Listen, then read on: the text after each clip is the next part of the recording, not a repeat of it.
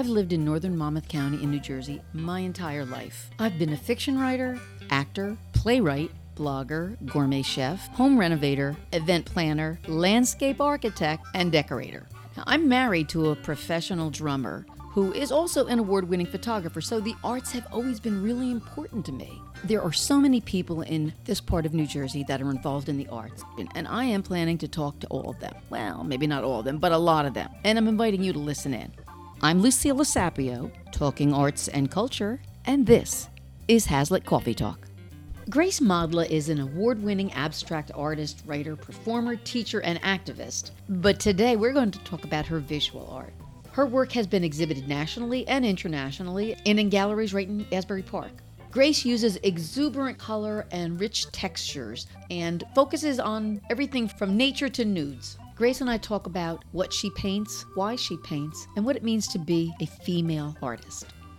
I'm here today with Grace Modla. Hello, Grace. Hello, Lucille. This is the first time we're speaking. Well, I'm thrilled to be here. Thank you so much for having me. Now, you have described yourself as a feminist. And of course, we both know that women have not been given the same respect or attention as male artists, which is why so much of what we consider masterpieces are done by men or were done by men. That's been changing, but it does bring to mind the question of the value of being labeled as a woman artist. Of course, we all know that, that if women weren't honored separately, they probably would have a hard time being honored as artists at all. But do you think that this is a positive or a negative, being labeled as a woman artist? I think that if we think about it, not so much in terms of good or bad, but as a part of our transition as a human species, we are in transition. We've moved from women not being given the opportunities to paint or to do any kind of art, women doing it in the shadows, women being known largely as the helpmates of the grand masters, to being artists in our own right and recognized in our own right now. And in a sense, that transition calls for making a sort of pointed effort to say women artists. Yeah. But eventually we'll come out of this transition and simply all be known as artists Yeah. in our own right. Now, you've had a lot of success exhibiting your work locally uh, Yes. in some local galleries, at the Monmouth Museum, and at the Heaven Art Gallery in Asbury Park. How difficult was it for you to get your work accepted at first? I have been very lucky. Most of the time that I have put in for a show, I have been accepted. What was difficult for me was making that first attempt. So I hit a milestone birthday. I hit 50 years old. It just hit me that if I didn't try to see whether people beyond my wonderful family and wonderful friends liked my work, this was going to be the time because it was a regret that I didn't want to have once the curtain came down for good. That was the start, and I got a big, great big shove by my friend Christina Johnson and entered my first thing. It was the Bayonet Farm Arts and Music Festival. And I got in, and it just kind of wonderfully went on from there. So let me ask you, when did you start to submit your work to remote galleries and exhibitions and competitions? What gave you the impetus to do that? Well, those early successes locally certainly helped. I was doing a lot of nudes at the time, and then there was a California gallery that put out a call. The show was called Nude But Not Rude. I just, on a lark, I just sent my work, and a few weeks later, got the acceptance. I was so elated. I couldn't believe it. I go to openings, but I don't really love to stand where my work is standing. I don't like to stand there. There are a couple of reasons. Um, first of all, let the work speak for itself. Second of all, it obligates people to say something nice. And then there are those people who give you a, a sour look as they walk by, and you don't want to see that. I don't care, but I just don't want to see it. So you said you, you were doing nudes, but most of the art that I saw that you had online was focusing on nature. Yes. I get a great deal of satisfaction from my garden. Yes. As you, you Yes. probably know. I've coveted this garden a zillion times as I drive by to go to Home Depot. so I'm curious, what does inspire you when you get ready to paint, especially when you're painting nature? I too am inspired by nature. Colors of nature, the feeling, the change of the seasons really moves me, as well as sort of my internal landscape. It also often, so often depends on what's happening in the world or what I want to escape from. I always, always get inspired by the colors. I don't necessarily paint a landscape that you would recognize as a landscape, the colors and the feeling I take in. You're using your imagination, not just simply what you're seeing. Right.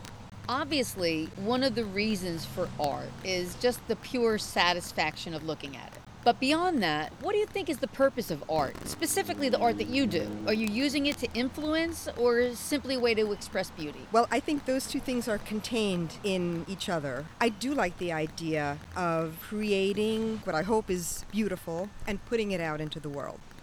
The world, the human made world, is full of ugliness, as we know, and the corrective of that in every medium to me is art. Um, and we see it in our, in just in this time, the time, this time of pandemic and being in, on lockdown. What has saved us? Every kind of artistic expression has come to the fore to give us peace, to give us solace, to give us some light in our day. That's something that usually fades off into the background during quote unquote normal life. Your artwork certainly doesn't disappear because you use very strong colors. Yes. And I really like the way you use color. It's Thank you. sometimes art like you have to think about it. you can think about your art, but to, to me it's like it's something that you're looking at and just enjoying. And that's fine by me. That is great by me. I do love color. I love rich, saturated color. I always start there. I also like art that challenges you, it makes you think, or disturbs you, or pushes you in some way. I, I really do love all of that. When it comes to what I want to live within my house, the soul of the creator has to speak to my soul, and I have to want to live with it. You can have a um, friend that you really like, but you'd never want to live with them. Exactly.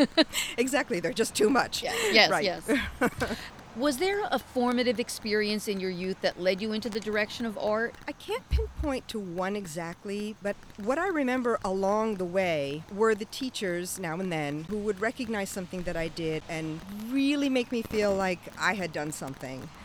It wasn't explicitly said, and I didn't ever sit down and say I'm I'm an artist or I'm going to be an artist. But it just um, validated and it, it like it reached me, and I was able to sort of express what I couldn't express in any other way. Now, that's a great segue to my next question because people tend to think that artists are very sensitive. As an actor, you get critiqued by theater critics. As a writer, the biggest criticism is when your work is rejected.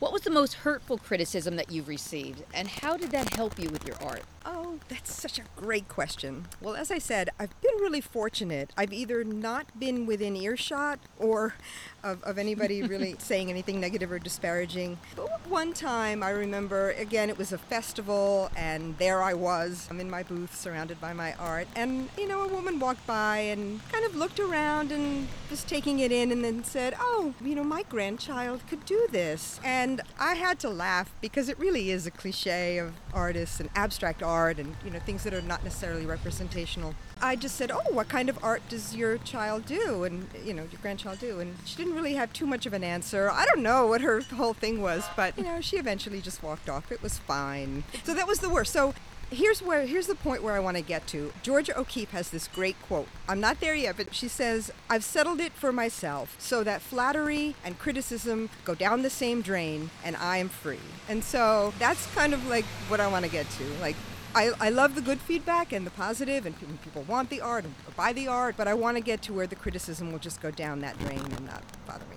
How would you describe your art? Because I know that you call it mixed medium. So, what does that mean? That means to me that I'm just sort of open to using whatever tools and whatever whatever is at hand. So acrylic paint, oil sticks, ink, fabric, pieces of found things, um, various times of my life. I realized the other day, for five years, I did these bird paintings, and they were complete mixed media. They were painted and there was fabric and there was this and that and i loved it and it came in and there it was in five years and then it just stopped I had I had said everything I needed to say about hmm. birds, I guess. Yeah, I also love to cook, and I kind of liken it to being the kind of cook who can take this herb and that ingredient and this and that and mm-hmm. make a delicious meal.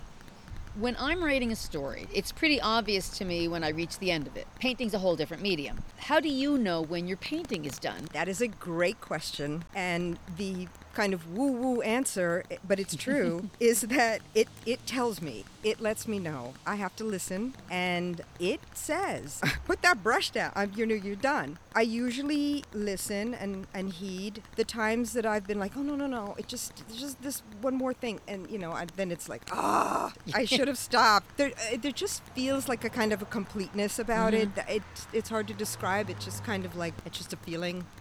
Well, what happens when you look at some of your older work? What kind of feelings do you get? That I should have gone further, I should have stopped sooner, I hate it, I love it. Well, there have been many works that years later, I, I've even taken work off the wall. You know, sometimes it takes a long time for it to talk to you or for you to listen. Hmm. So there have been times I've taken hmm. it off the wall, and if it hasn't been varnished, I will rework it and like it better. There are some times, just like everything we do in the past, where I look at it and go like, oh, but I just figure that was where I was at at that moment, and that's okay. I know you sell your art, but what gives you more pleasure? Selling a piece or having a lot of people look at it?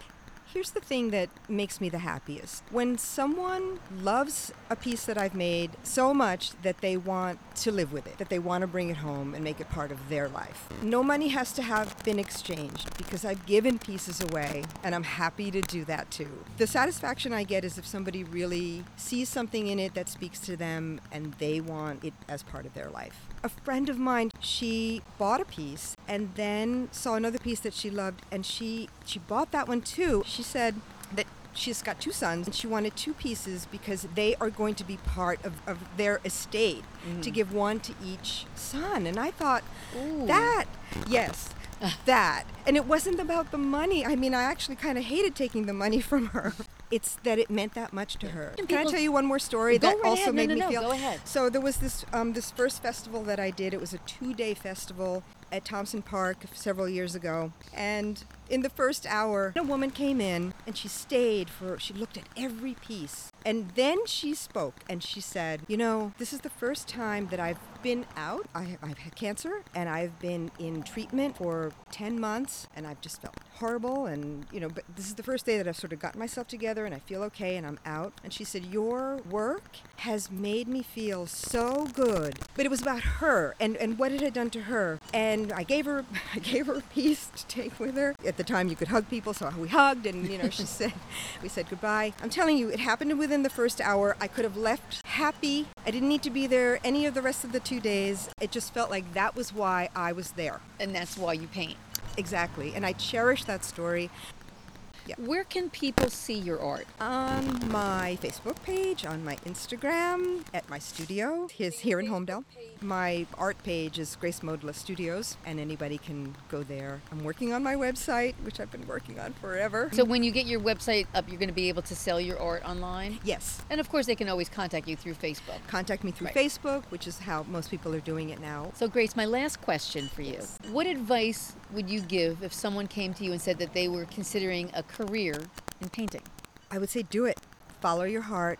Learn everything you can. Go to school for it. Get a degree. With your degree, you can teach, but follow your heart. Find a way. And even if you don't necessarily end up making it a career, still do it because your soul and your spirit are just not going to be at peace unless you let that part of you blossom.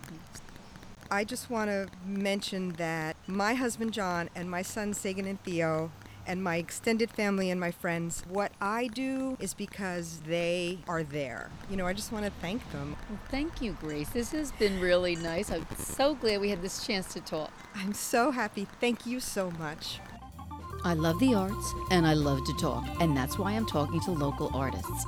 And if you like listening, then subscribe to my podcast. You can do it on this page, on iTunes, or anywhere you get podcasts. I'm Lucille Sapio, and this is Hazlet Coffee Talk.